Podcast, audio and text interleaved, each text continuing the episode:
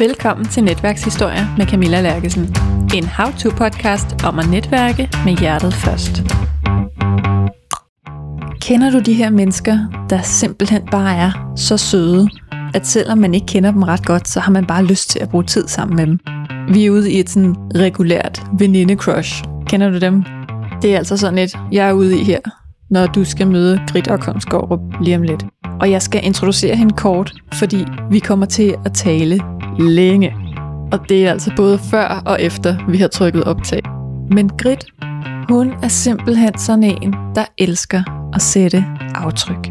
Og det hedder hendes podcast også, fordi hun er vild med at tale med andre mennesker, der også elsker at sætte aftryk ude i verden og hos hinanden.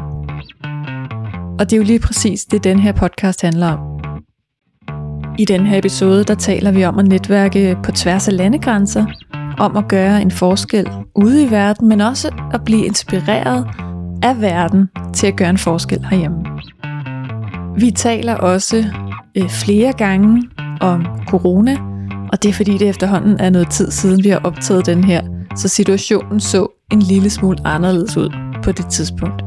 Men det er jo bare, øh, det er jo bare noget af det, der er sjovt ved at høre podcast, at sådan en episode er en lille tidskapsel. Og den her episode, den blev optaget i januar. Læn dig godt tilbage, fordi nu skal vi tale om alt lige fra det helt højdragende medmenneskelighed og næstekærlighed til feminisme og internetaktivisme. Rigtig god fornøjelse. Velkommen til Netværkshistorier, Grit og Komskov. Du er jo faktisk en oplagt kandidat til den her podcast. Fordi nu har jeg jo været inde og nørde rigtig meget og høre noget af din podcast, der hedder Aftryk. Og jeg tænker, vi har lidt samme netværkstilgang. Det her med, at det handler i virkeligheden meget mere om relationerne og fællesskaberne og medmenneskeligheden, end det handler om kaffemødet i sig selv. Eller det her mere sådan, hvor det bliver sådan lidt instrumentelt at netværke. Så jeg glæder mig rigtig meget til den her snak. Og vi har allerede talt om, at det kan gå i mange retninger. Og jeg tror ikke helt, vi ved, hvor det ender. så velkommen til dig, Grit.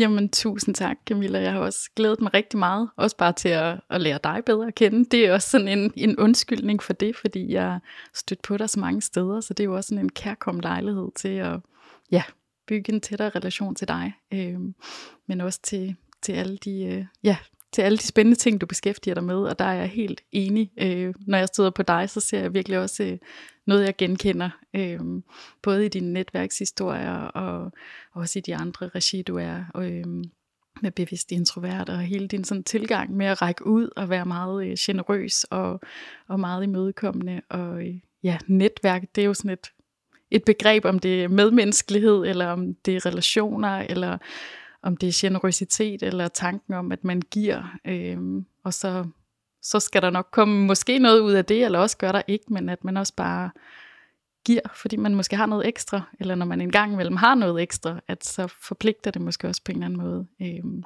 så ja, det, det her sådan medmenneskelige tilgang med, at vi, vi alle sammen er forbundet, og vi alle sammen hører sammen, og, og kan få glæde af at hjælpe hinanden, øh, og sætte aftryk i hinanden, det, øh, det, det, det er mit take på det, og det, øh, ja, det genkender jeg også meget i, i dig. Ja, jeg tænker også, når du siger det her med også at komme ud og møde hinanden rigtigt og, og skabe en relation. Det er jo også en helt netværksproces, ikke? fordi jeg har jo også fulgt dig på sidelinjen på LinkedIn, og har sådan en følelse af, at jeg ved jo godt, hvem du er, uden at vi nogensinde har mødt hinanden. Og det er jo også noget, det podcast kan, at man kan sætte sig ned sammen og øh, have en ramme og en anledning til at tage noget, der er lidt dybere end et kaffemøde. Ja, ja, og så tror jeg også, altså, jeg føler jo egentlig også, at jeg kender dig på en eller anden måde, fordi vi har nogle fælles øh, tættere relationer, så jeg tror også, at den der måde at, at sige, om det så først er rigtigt, nu sidder vi her fysisk sammen, og det er rigtig dejligt, og man mærker det andet menneske endnu mere, men jeg synes faktisk også, at man mere og mere, nu har jeg jo sådan mit andet ben over i teknologien, som jeg også øh, brænder meget for, og jeg synes, når den er rigtig god, så kan den jo også rigtig meget. Øhm, og der tror jeg også, at vi deler, at vores tilgang til at netværke nogle gange også er meget virtuel, eller mm. i, i SoMe-platform, eller teknologiske møder. Og det er egentlig også, at man kan faktisk godt komme rigtig tæt på hinanden der også. Ikke fordi vi skal, vi mister selvfølgelig noget, hvis vi slet ikke har den relationelle kontakt, og det, den nærværet der, men, men det kan man måske også få på nogle andre måder. Jeg synes for eksempel i, i arbejdsregi, der gør det måske ikke noget, at, at langt flere møder bliver, bliver teknologiske eller bliver virtuelle, øh, fordi vi så kan bruge nærheden med nogle af vores andre relationer, som måske ellers er gået lidt mere tabt, ikke? de nære og familien. Så hvis det kan give noget mere frihed og mere fritid til dem, så synes jeg, der er rigtig meget godt. Og jeg synes faktisk også, man kan nå hinanden rigtig tæt på mange måder rent virtuelt, men, men det er fedt at kunne sidde sammen også. Ja. Ja. ja, det kan være, det er noget af det, vi skal komme lidt tilbage til. Det her balance mellem øh, de nære relationer ude i virkeligheden, om man så må sige, og så øh, de virtuelle. Men inden vi når så langt, så tænker jeg, at du skal sige lidt om, hvad det er, du laver med den der kombination ja. i HomeTech. Ja, jamen, øh, jamen jeg har stiftet virksomheden HomeTech øh, for en halvandet års tid siden, øh, og som netop står for hum, det humane, øh, humanitet og, og tech for, for det teknologiske. Og det er egentlig for at arbejde meget med samspillet mellem mennesker og teknologi, og det gør jeg så i øh, sådan lidt på to ben. Jeg gør det i videnformidling, som er i sådan vidensjournalistik, for eksempel i aftryk, som du nævner i podcasten, hvor jeg inviterer ledere og, og eksperter ind, men også altid med det take, at de er medmennesker, som jeg kalder. Altså jeg samler på, på medmennesker, på folk, der også sådan vil noget mere, sætte aftryk i andre end sig selv. Det er egentlig mm. det, der sådan er, er tanken med det. Øhm, som også er opstået meget ud fra det her sådan meget præstations- og individfokuserede samfund, hvor vi, vi hele tiden skal realisere sig os selv. Der synes jeg, der er meget behov for, at vi også tænker på næsten, og tænker på, på hinanden som medmennesker, og på, at man kan, kan hjælpe hinanden. Og det kan godt lyde sådan lidt idealistisk og frelst og sådan noget, men, men jeg tror egentlig, det er det, der er behov for, og, og jeg er også humanist af baggrund, øh, kommer fra, øh, fra humaniora og har læst, øh, har læst dansk og film- og medievidenskab og, og kulturjournalistik der. Og jeg tror egentlig, jo mere jeg sådan, øh, har været ude i corporate øh, business life i, i de sidste 20 år, hvor jeg har siddet i private virksomheder som øh, ja, 15 år, tror jeg, som kommunikationschef i, øh, i både et advokathus i knap 10 år, og, Øh, og før det også i et konsulenthus. Der er egentlig sådan søgt tilbage til kernen i det humanistiske og, og i det medmenneskelige, og det der med også, det, hvor meget relationer betyder, hvor meget... øh, vores relationelle kapital betyder. Og når jeg slår sådan virkelig et slag for den, altså, så er det jo fordi, jeg synes, den, den økonomiske kapital har fyldt så meget, eller den produktive kapital. Og den skal selvfølgelig også være der, for ellers så skaber vi ikke værdi, hvor vi kan have mennesker ansat og mennesker, der arbejder, men, øh, men hvis vi glemmer at skabe liv og, og virksomheder og arbejdsliv, hvor det også er værd at leve, og som skaber den form for værdi, altså simpelthen som giver os menneskelig værdi, jamen, så vil folk jo ikke være der. Og det er der jo heldigvis, kan man sige, heldigvis synes jeg, fordi et liv skal jo være meningsfyldt og meningsdrevet det er der jo så nogle, nogle generationer nu, der måske endnu mere kræver øhm, af fremtidens arbejdsliv og af fremtidens arbejdspladser. Og det er jo også derfor, man ser bevægelser, i særligt i USA nu, som, øh, som The Great Resignation eller The Big Quit, hvor folk begynder at sige op, fordi det ikke er meningsfuldt, eller fordi de, det er jo meget, meget værre i USA, ikke? hvor man sidder i nogle store virksomheder og arbejder hele sit liv for en, en usel løn, og, og så er der måske en, en tilværelse, der er mere meningsfyldt. Øhm, så, så ja, men tilbage til, til mit virke, det handler egentlig meget om netop det her med, med medmenneskelighed, hvordan vi kan opbygge den humane eller den relationelle kapital og give den lige så meget værdi. Øhm, og det giver jeg så både nogle bud på i, i journalistikken, men så gør jeg det også i ledelsesrådgivning, hvor jeg hjælper ledere iværksættere og, og sidder som aktivt medlem i flere øhm, advisory boards og har også siddet i bestyrelser øhm, og, og også på udkig efter den næste bestyrelsespost. Og det har egentlig sådan været mit virke i mange år, jo at sidde i, i ledelsesregi og, og også være meget tæt på bestyrelser og bestyrelsesbetjening øhm, og rådgive der. Øh, så jeg kan godt lide sådan både den der, den der med at stadigvæk være i det strategiske og være på det sådan... Øh, strategiske niveau og kunne hjælpe dem, øh, fordi det har lavet rigtig meget af forretningsudvikling på det plan, øh, og netop tænke de her nye tanker om fremtidens arbejdsliv og lederskab men så også sådan operationelt gøre det selv på en eller anden måde ved at komme med nogle konkrete forslag til, hvordan man kan ved at invitere nogle mennesker ind, som går vejen selv. For eksempel i min podcast, nogen der laver helt flade hierarkier, hvor man selv kan bestemme, hvem der skal være ens leder, eller øh, selv kan bestemme, om, om man overhovedet vil være leder mere, eller om man trives bedre i virkeligheden, har fundet ud af det, måske også gennem corona ved at sidde og nørde, eller reflektere, eller fordybe sig mere.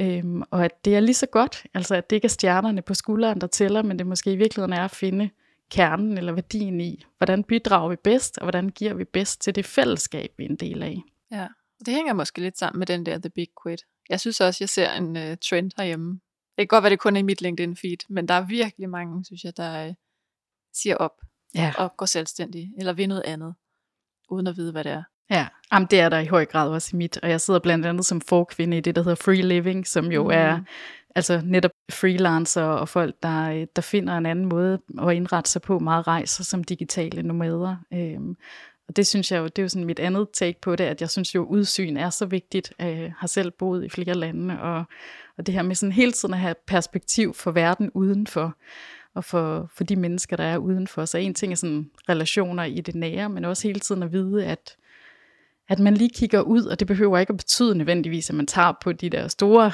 rejser hele tiden, øh, men det kan også bare være at orientere sig i nogle medier, som er fra andre lande, eller ja, følge nogle, nogle lidt utraditionelle flader. Det prøver jeg i hvert fald selv at gøre en dyd ud af, og, og synes jeg får rigtig meget ud af. Men også det netværk, jeg har internationalt, er måske noget af det, jeg sætter allermest pris på, udover selvfølgelig mit, mit allernærmeste, og, og dem jeg sådan, mine buddies, eller dem jeg følges med. Ikke? Ja, hvordan det?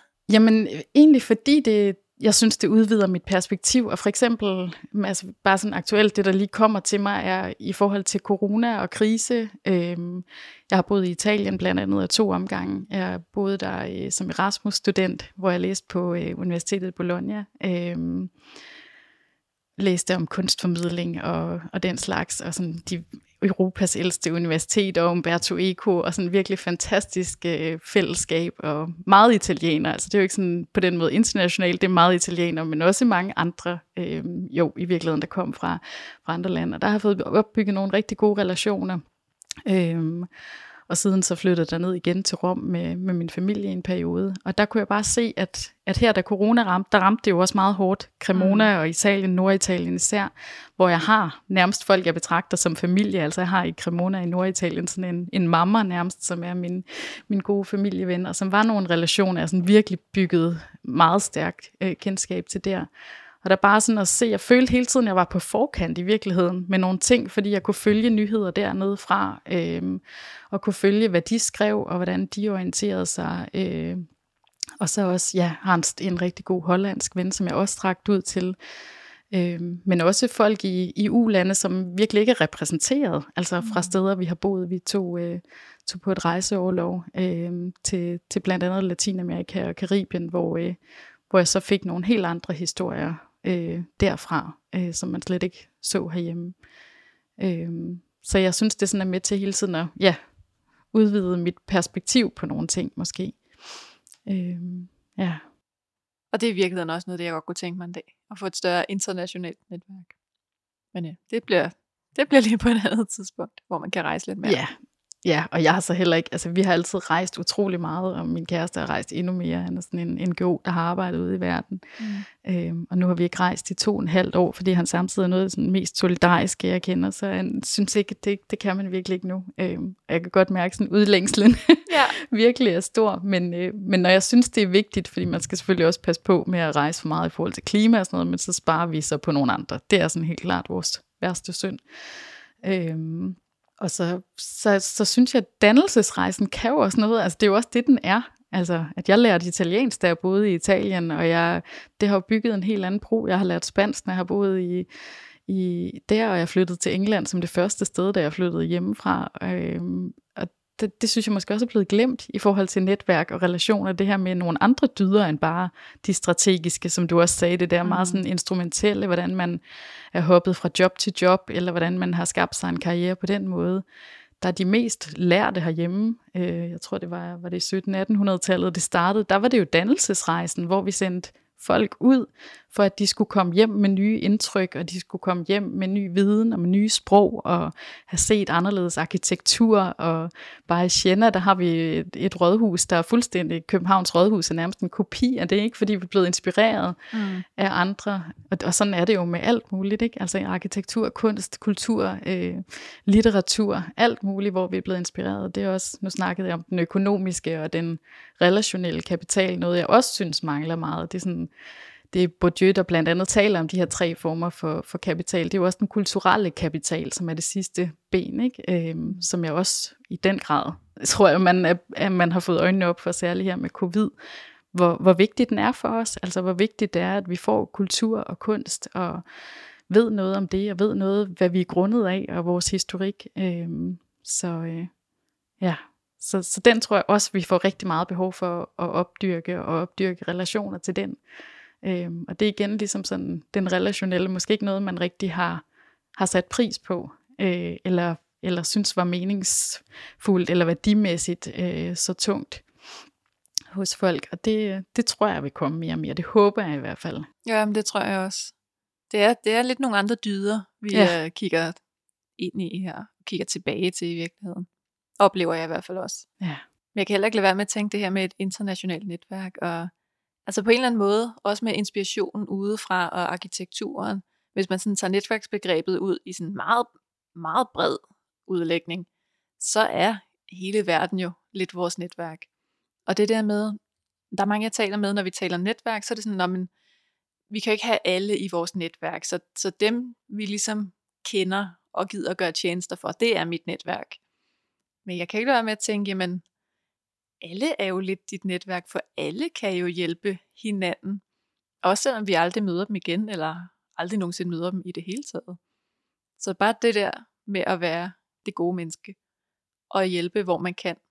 Altså sådan et helt lille eksempel, det er sådan noget med, at jeg altid gør mig meget umage. Vi har jo, som alle andre steder, har vi jo nogle af de her pakkebokse herude.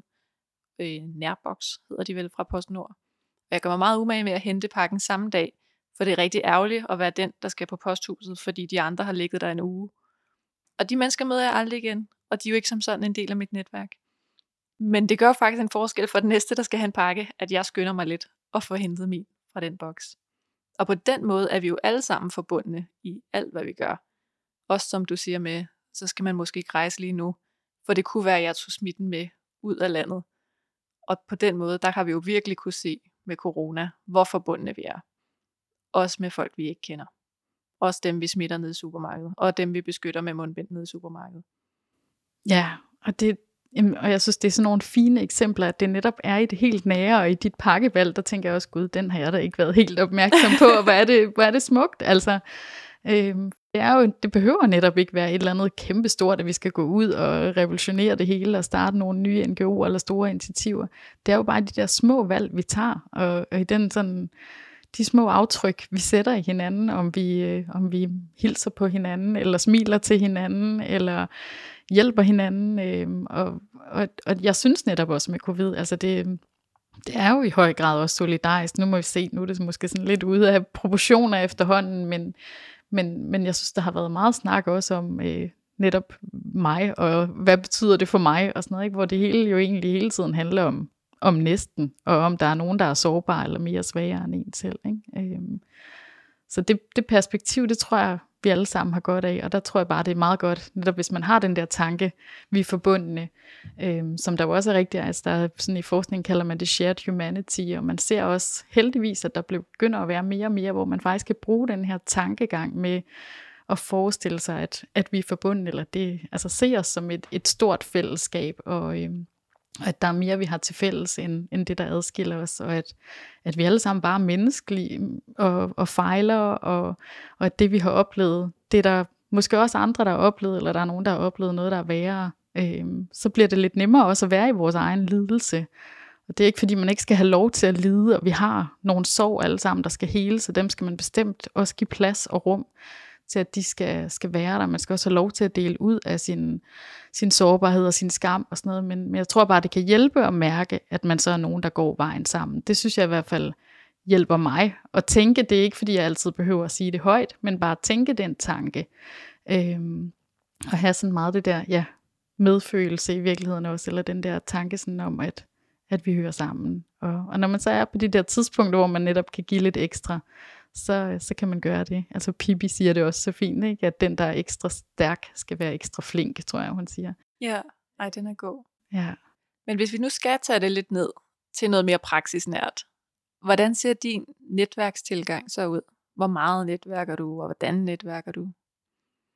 Ja, altså, øh, jeg tror, jeg netværker i virkeligheden i dag sådan meget fra hjertet. Det lyder sådan måske lidt, men altså, jeg, jeg gør det egentlig bare sådan af lyst, hvor, hvor jeg ser øh, folk, jeg netop øh, spejler mig i, eller udfordrer af, eller øh, som giver mig noget perspektiv, eller nogle tanker, jeg kan reflektere over. Det behøver ikke. Jeg prøver også virkelig at øve mig i, at det ikke er folk, jeg kun ligner, eller folk, jeg er enige med, og også bevidst at prøve at følge nogen, hvor jeg også ved, at vi for eksempel sådan værdimæssigt eller politisk er ret langt fra hinanden, øh, eller følge nogle medier, hvor jeg også ved, at de giver mig noget andet info. Øh, fordi ellers er det selvfølgelig altid rarere at læse, eller følge tvillingebrugere, eller dem, man sådan mm. øh, synes øh, siger de samme ting. Øh, så, så, så på den måde, sådan i det større, der gør jeg det nok på den måde. Og så, så tror jeg egentlig, at jeg har, jeg har ret nemt ved at give, og jeg har været leder i, i 15 år, hvor at, at jeg synes jo også, lederskab i høj grad er at være den, der sådan... Øh, går vejen, men også virkelig sørge for så at give anerkendelsen tilbage til fællesskabet og løfte andre og inspirere andre. Det er i hvert fald noget af det, jeg sådan har prøvet at øve mig på i, i mit lederskab. Øhm, så det, det falder mig ret nemt at, at fremhæve og løfte andre, fordi der også er andre, der jo har gjort jeg noget der, hvor jeg er nået til. Ikke? Øhm, så det kan bare være sådan nogle konkrete tiltag, som, øh, som jeg havde en chef, da jeg var i Filmbyen, der, der indstillede mig i 2010 til, øh, til Berlinske Talent 100 mm. øh, som leder. Og der havde jeg kun været kommunikationschef og, og partner i den konsulenthus, der lå derude, der hed Works. Øh, jeg tror kun, jeg havde været det et par år på det tidspunkt. Eller, øh, og det banede vej for, at der så pludselig var headhunter og folk, der begyndte at, at tage fat i mig, og var også det, der så senere åbnede til, at jeg kom ind til, til kammeradvokaten, og i det hele taget bare måske blev inviteret ud til lidt flere foredrag og sådan noget. Der har jeg da gjort en dyd ud af også så at tage de medarbejdere, jeg så siden har haft altid at indstille dem for eksempel. Øhm, og sådan, altså andre tiltag, hvor jeg kan løfte nogen frem, når jeg sidder nu i, i ledelsessammenhæng, så fortælle om, der er det her talent, I skal lægge mærke til, eller bare sørge for på meget på LinkedIn, eller på, på Instagram, eller eller på, på Facebook, og, og sørge for at anerkende folk for, når de gør noget godt, eller øh, fortælle, øh, fremhæve dem, som, som nogen andre skal holde øje med. Øhm, så det er sådan en, jeg ved ikke om det er sådan et strategisk netværk, eller om det er bare sådan et lidt noget, jeg gør, tror jeg mere. Altså jeg tror ikke, jeg sådan tænker så meget netop i det strategiske netværk. Det har jeg måske mere gjort en gang, sådan uden at være sådan bevidst om det. Men for eksempel, mm. når jeg holdt foredrag, som jeg har gjort rigtig meget, tidligere meget, da jeg var. Jeg har været på Centropa i mange år, øhm, og hvor jeg meget blev, blev sendt ud i byen og, og holdt foredrag. Der var jeg meget bevidst om altid at knytte kontakt til de her. Det var sådan i SoMe dagenes første. Sørge for at linke op med folk. Og, øhm, og tænker nok også stadigvæk meget den der sådan både før, under og efter, for eksempel hvis jeg er ude i, i møder med folk, så man både sådan får skabt en relation lidt før, og selvfølgelig under oplevelsen helst skal være god, men så den, jeg synes, folk tit glemmer, det er i virkeligheden den der efter, at man også lige får sagt tak, for eksempel mm. bare, eller øh, lige får skrevet en mail om, øh, det her var rigtig godt, eller få sendt en artikel om det, man har snakket om, eller en bog, eller hvad det kunne være. Altså det prøver jeg i hvert fald at øve mig i, fordi jeg kan se, at det, det giver så meget ekstra værdi. Kom lige en kat springende op på bordet. Ja, det var da så hyggeligt. Ja, så nej, jeg tror i forhold til sådan et strategisk netværk, der er det nok tilbage til netop det her talent 100. Jeg sad i sådan et decideret netværk, øhm, som var med de her andre talenter, og som jo sidder på alle mulige ledelseslag nu, og hvor jeg også har lidt kontakt med nogle af dem, men jeg havde egentlig for travlt dengang til også at være sådan, altså øh, øh dyrke det på den måde strategisk. Jeg deltog i nogle af de her netværksmøder, men fik samtidig et meget travlt job på det tidspunkt i advokatbranchen som kommunikationschef ved, ved Paul Schmidt, kammeradvokaten. Så, øh, så jeg kunne helt klart, hvis jeg havde været lidt mere sådan strategisk på den måde, så kunne jeg nok have gjort mere ud af de ting, men jeg bruger nok netværk mere lystbetonet, øhm, men også bevidst om at gøre noget for andre, og meget på sådan en tro, ligesom du også siger, ikke? med at, at hvis man giver noget, så uden at tænke egentlig strategisk i det, men så bare med sådan en tro på, at så kan det også være, der kommer noget tilbage en dag. Øhm, mm. så, øh, så på den måde sådan mere at holde bare kontakten ved lige, og det betyder noget for mig at mærke, at jeg ikke er alene, også nu som selvstændig, og, og mærke nogle fællesskaber med folk. Øhm, jeg har også nogle følgeskaber med nogen, jeg har nogle podcaster, jeg følges med. Øhm, nogle andre journalister, som laver podcaster, som jeg tjekker ind med. Jeg skriver på en bog, øh, og der har jeg også i halvandet år fuldtes med, øh, med en, øh, ja, en fagbogsskrivegruppe, hvor vi også har faste møder øh, mindst en gang om måneden, og nogen mødes jeg så også lidt ofte og virtuelt med. Bare den der sådan fornemmelse, at, øh, at man sådan lige, øh, ja, er der og har hinandens ryg, og har nogen, man kan spare med, både fagligt, men også personligt, hvis der øh, hvis der er nogle bump på vejen, eller noget, der, der er lidt sværere, eller nogle, ja, nogle erfaringer, de måske er rigere, eller nogen, hvor jeg har noget, jeg kan byde ind med, fordi jeg er gået en anden vej. Øh, det, det synes jeg er enormt vigtigt for mig. Øh, samtidig så elsker jeg den der sådan soloprenørvirksomhed, og at være selvstændig og være min egen, og har jo haft medarbejdere ellers de sidste 15 år, og været enormt glad for det også, og holder meget af mine tidligere medarbejdere, medarbejderfølelse også med dem stadigvæk. Øh, øh, men, øh, men har også haft brug for roen og refleksionen og fordybelsen til at trække mig, og til ligesom at, at nørde med alt det, der sådan har ligget og ulmet i, i lang tid, øh, og virkelig har et privilegium nu, hvor jeg sådan kan vælge det til, jeg, jeg synes, at det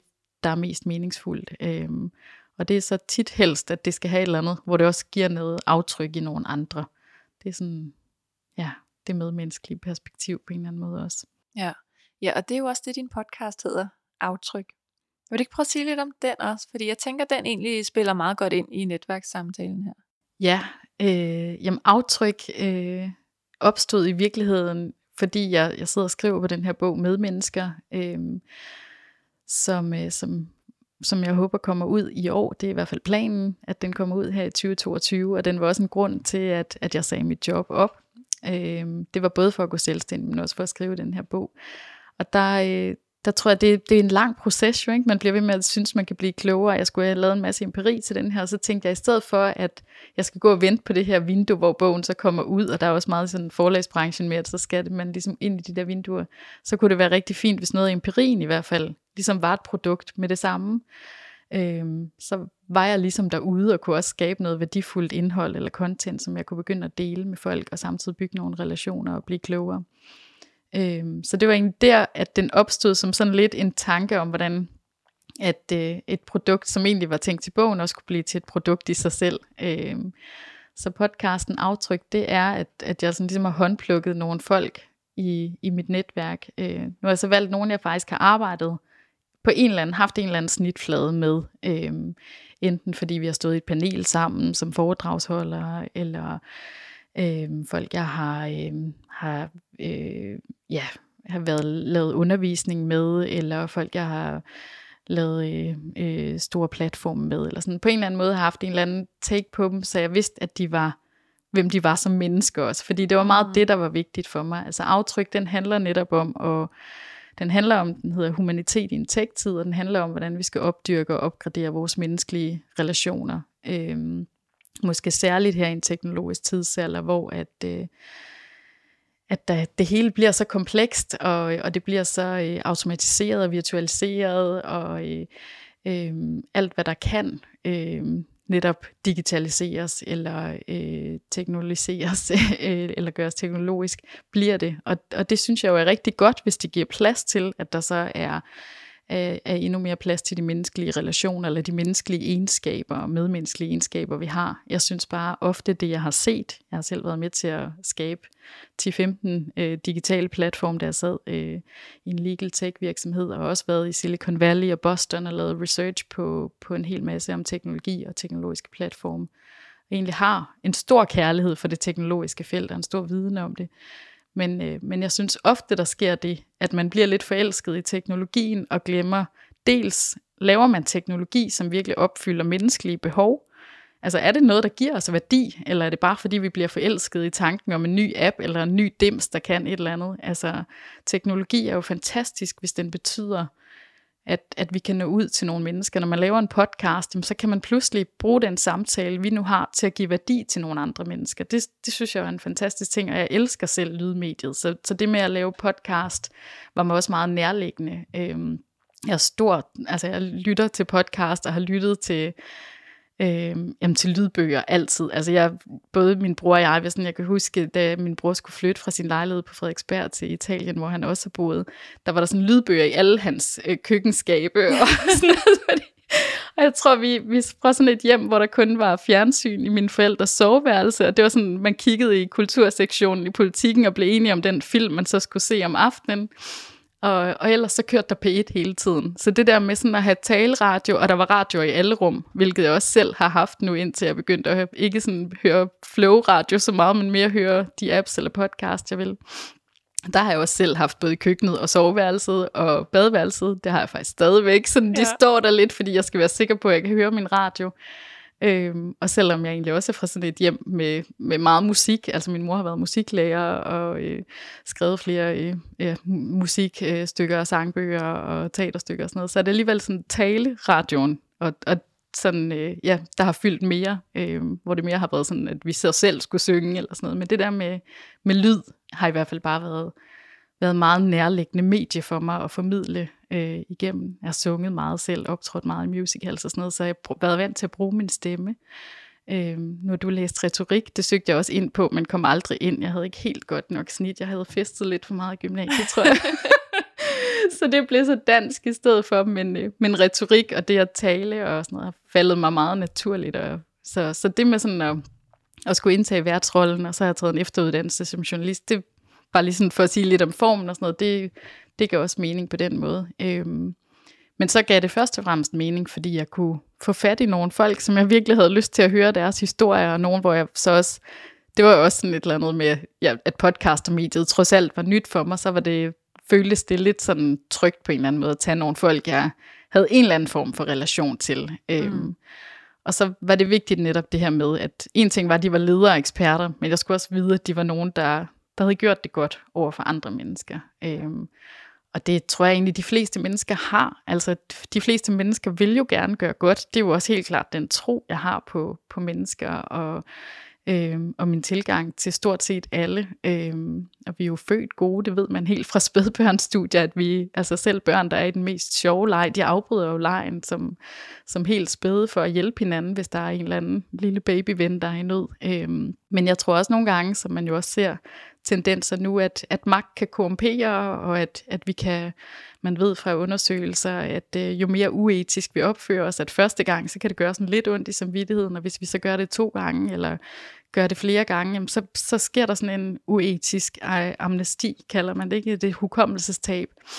Øhm, så vi simpelthen, altså vores hjerne eroderer, at vi har opført os uetisk, og det tror jeg måske... Øh, ja, det, der sker nogle gange. Øh, ja, det blev sådan lige et, et sidespor på det der, men for at sige, at det var vigtigt for mig, at jeg tror, at der er mange, mange mennesker, der netop får magt, hvor det er det, der sker. Ikke? Altså det er sådan, men der er også en, øh, nu kan jeg ikke huske, hvad hun hedder, en forfatter, der har skrevet om magtens paradoks, som netop er, at dem, der får magten, det er tit den venlige og det gode øh, menneske, eller hvad man skal sige, øh, men den, som sådan bliver tildelt magten, fordi det, det er en, vi har lyst til at følge. Jeg tror meget på, på lederskab som sådan følgeskab, altså folk, der, der går vejen, og folk, der inspirerer. Øh, men så sker der bare det, at magten på en eller anden måde, øh, det er par, magtens paradoks, at, at den så... Øh, at vi kommer til at opføre os uetisk, fordi magten korrumperer på en eller anden måde.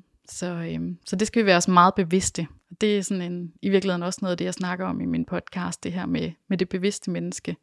Og det er det, jeg sådan mener med, når man hele tiden har det der medmenneskelige perspektiv. Det, er jo også, det kunne også være sådan en, en kristen tankegang, der snakker man også lidt om næstekærlighed eller medmenneskelighed. Der er ikke, men det er sådan egentlig helt blottet for religion, også fordi det er jeg selv, altså sådan uden at jeg er meget åben for alt, men, men der er ikke sådan et eller andet øh, stempel, og det er egentlig, ja, jeg, jeg tror, hvis man bare sådan har det begreb i sig, at, at man skal lige huske, der er andre end en selv, så, så er man måske også så tænker man måske over den der pakke, som du nævner i pakkeboksen, at, ja. øh, at der kommer et menneske, altså jeg synes, det er et rigtig fint eksempel på, at, at man lige tager hensyn, man bare lige husker det der, øh, og det tror jeg, vi kan gøre virkelig meget, jeg kan virkelig selv gøre det, altså jeg er jo samtidig sådan et, et menings drevet menneske, der kan arbejde solen sort. Så bare lige at huske en ting, jeg sidder og snakker med menneskelighed sådan på de store linjer, men så huske det i det nære, at, at jeg har to unger og en kæreste, og også lige være, være medmenneskelig der, og være nærværende og huske at,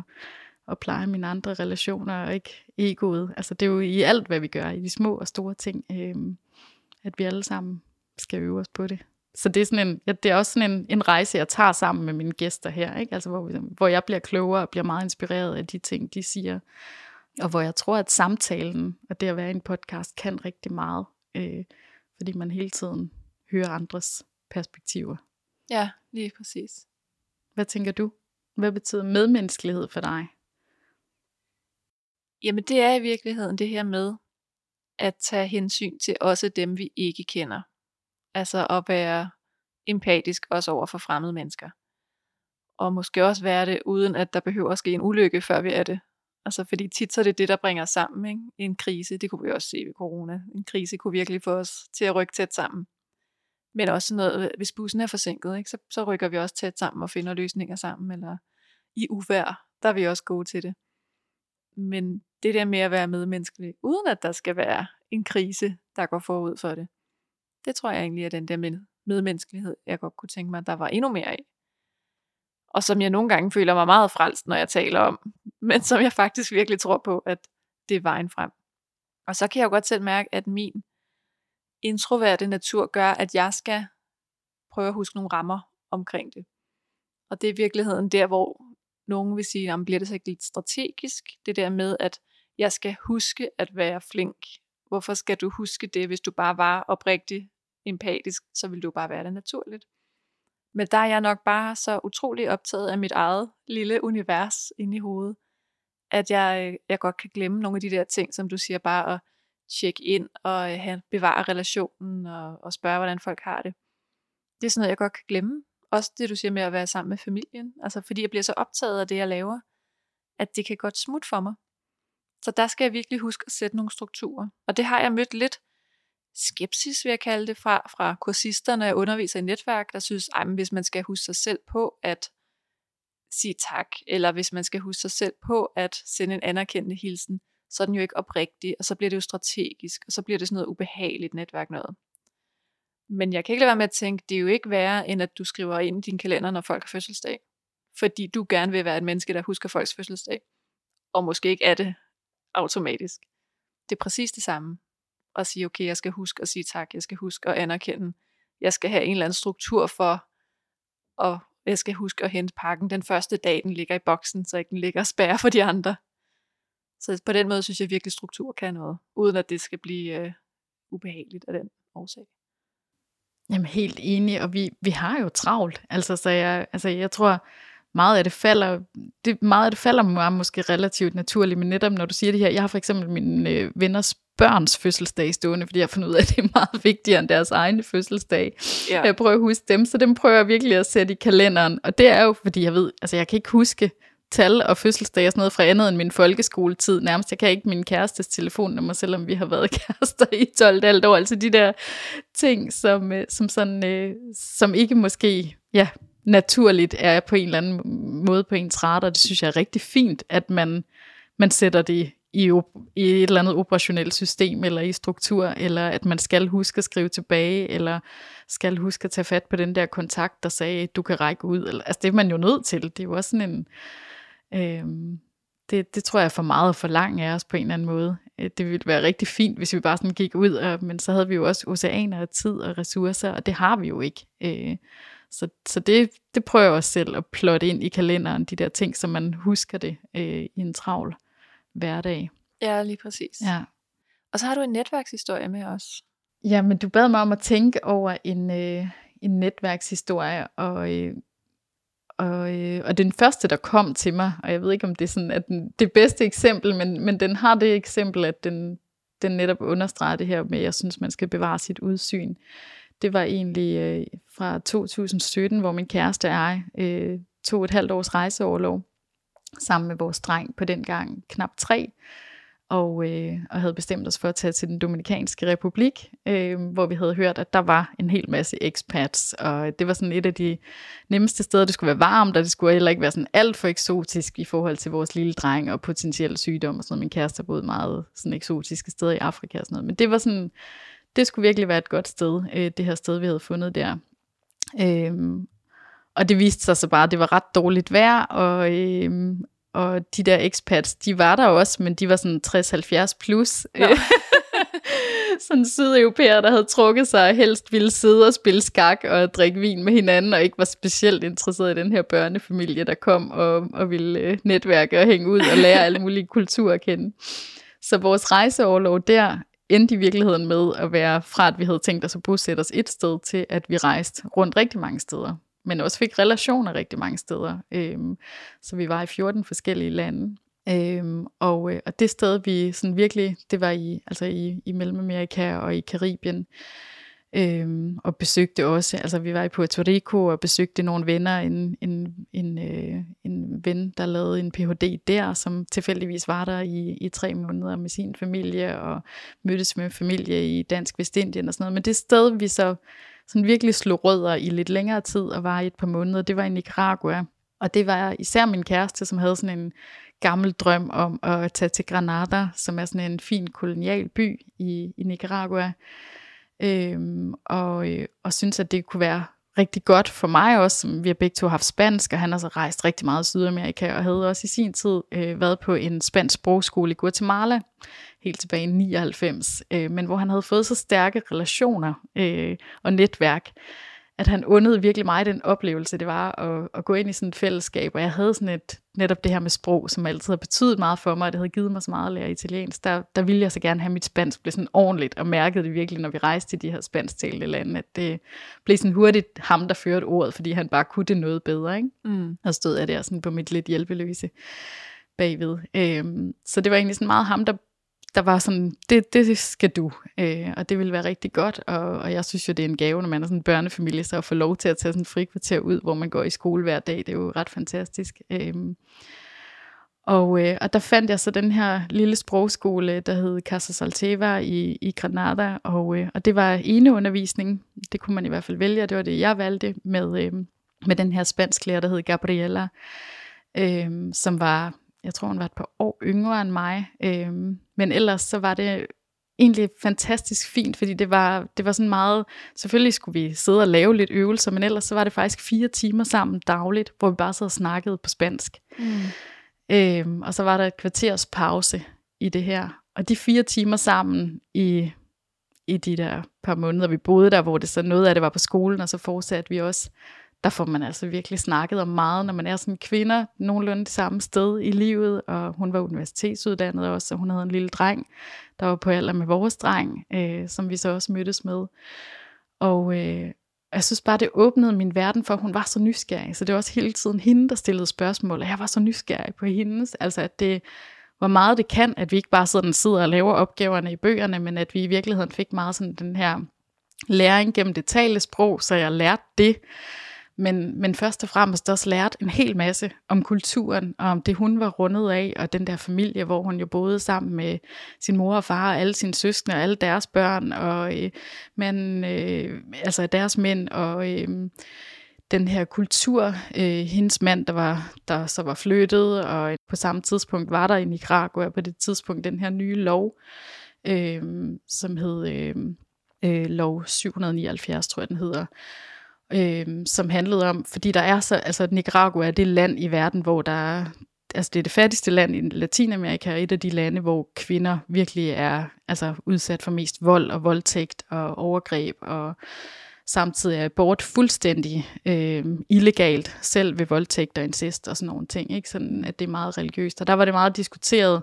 Den her lov, den havde virkelig været sådan en kvindefrigørelse på mange måder, fordi den betød, at mænd pludselig fik 30 års fængsel, hvis de... Øh, hvis de øh, begik vold eller drab mod kvinder. Og, og der var en hel masse kvinderettigheder. Der var en regering, som, øh, som tog over, som sørgede for, at det blev halvdelen, der blev kvinder, og man fik en politichef, der var kvinde, og en dommerstab og sådan noget. Den røg op, den tror det lå på World Economic Forum lige øh, efter Danmark i forhold til, øh, til ligestilling og sådan noget. Og der fik hun bare vagt min interesse for hele det her felt, også med, med kvinder og kvinderettigheder og ligestilling på sådan en meget mere levende måde. Altså jeg havde altid været sådan en feminist af hjerte, og øh, øh, i forhold til netop den her med, at mennesker er meget lige værd, ikke sådan øh, og, og meget søster solidaritet og sådan noget. Men det her, det var sådan virkelig i praksis at høre de her skæbner og de her historier fra hendes netværk og fra hende selv om, hvordan kvinder virkelig ikke havde de samme rettigheder, og hvordan man netop så med de her ting med, at der var kvinder, der sad på på nogle magtpositioner i ministerier og sådan noget, at det var sådan et show-off over for verden, så de kunne ryge op i de her internationale tabeller, mens man i virkeligheden så viste sig, at de ikke havde nogen rettigheder overhovedet, altså ingen frihed. De var fuldstændig frihedsberøvet i forhold til det her patriarkalske styre, og, og det lykkedes så også for, øhm, for, hvad hedder det, øh, for kirken, som har så stærk en stemme, og for den her lov afskaffet. De kaldte den sådan øh, noget, der var værre end 666-tallet, som er djævelens tal og sådan noget, fordi at, øh, ja, fordi den, den fremmede pludselig et køn meget mere ved at, at sætte kvinders rettigheder på agendaen og sådan noget. Så ja, det, det åbnede sådan virkelig mine øjne for også øh, ligestilling i sådan et helt andet perspektiv, fordi jeg synes bestemt, vi har noget at slås med herhjemme, men det der med sådan at holde øje med, med udsynet i verden. Øhm, og så har det bare været en rigtig fin relation. Det er sådan en masse krog, men det, har, det er sådan en krog til, hvorfor jeg også har, jeg har rigtig meget arbejde med kvindesagsarbejde og, og med kvinder, og har i hele tiden sådan en eller anden ekstra forkærlighed for kvinder, der kommer fra andre baggrunde, øhm, som jeg følges med og, og prøver at, at hjælpe. Øhm, men, øh, men så har det bare været sådan et følgeskab, altså også hvor vi så fulgte sad jeg, det var en, en øh, spansk skole også, hvor det så også, de samtidig havde gadebørn, øh, så samtidig med, der var også internationale studerende, som, som havde den her undervisning, så havde vi også mulighed for at kunne undervise de her gadebørn, øh, så jeg lavede også sådan et undervisningskoncept til dem, og som de kunne bruge sådan noget med at gå ud og tage nogle billeder og fortælle om dem, og øh, nogle forskellige små øvelser til de her. De tog gratis pladser ind på de penge, de så tjente på os internationale studerende til gadebørn. Øh, og det var også fordi forstanderen der selv var, var gadebarn oprindeligt, og mm. han var også på skolen, og ham har jeg også stadigvæk en relation til. Og jeg skrev med hende faktisk så sent som i sidste uge, og hørte også, hvordan covid-situationen så ser ud. Og det er igen det der med en sådan perspektiv, fordi man, altså dels så er der ikke nogen danske medier, der stort set dækker Latinamerika særlig godt, øhm, eller fyldestgørende. Øhm, det er sådan en meget lille del af det, og, og så er regeringerne jo også så korrupte, at, at vi ikke ved noget, og det var så også det, hun kunne bekræfte, at det, der er fuldstændig mørketal, altså de, mm. der er tavshed omkring det. Øhm, ja, det bliver sådan en meget øhm, lang historie omkring, men i virkeligheden det der med sådan, det har i hvert fald åbnet min mit perspektiv eller min verden for hele tiden at have kontakt ud til nogen, men også i virkeligheden også meget i det nære, at vi bare, vores unger havde det vildt sjovt sammen, og vi kunne dele legetøj, og vi kunne have det skægt, og vi kunne gå ud og spise sammen, og hun kunne anbefale den lokale restaurant, og hun kunne åbne netværk til nogle steder, jeg aldrig ville være kommet før, eller aldrig ville være taget ud med min familie før, og øhm, hvor meget det betyder måske også bare for de her mennesker, altså aldrig nogen af dem, der har bedt mig om noget, andet end bare sådan, altså at, at have lidt kontakt. Altså, og det giver mm. jo en kæmpe værdi øh, for mig, og bare det, vi sidder og skriver og snakker sammen på, på spansk. Øh, men jeg har sådan et stort ønske. Måske er det også derfor, den fylder, fordi jeg vil rigtig gerne en dag lave noget med dem. Altså hvor jeg gør, giver noget tilbage, fordi jeg i virkeligheden synes, jeg har fået rigtig meget. Øhm, nu er det så blevet sådan et lidt farligt sted at rejse af mange årsager, øhm, også med kriminalitet og sådan noget. Der, der er jo regeringen, der har lukket ned for alle NGO'er i landet, og Øhm, så alle udenlandske NGO'er må ikke være i landet mere, sådan noget. De fik øh, 72 timer til at lukke sig ned, blandt andet wow. de danske. Ja. Så, så det er ikke sådan et sted, man lige tager ud nu som børnefamilie. Jeg har små børn også, en pige på to år nu, øhm, og så en dreng på otte. Men, øh, men jeg vil rigtig gerne tilbage. Altså det er sådan et, et sted, der virkelig har plantet sig i mig, og, og, og hvor jeg plejer de relationer både til hende og til forstanderen især, og hjalp dem også her under covid med at sprede øh, netop, at man kunne lave Skype-samtaler på, på spansk, fordi de var nødt til at lukke skolen, øh, og der ikke... Mm, ja. Øh, så sådan nogle små ting, hvor jeg kan hjælpe, og hvor jeg kan støtte lidt bare med det, jeg kan. Øh.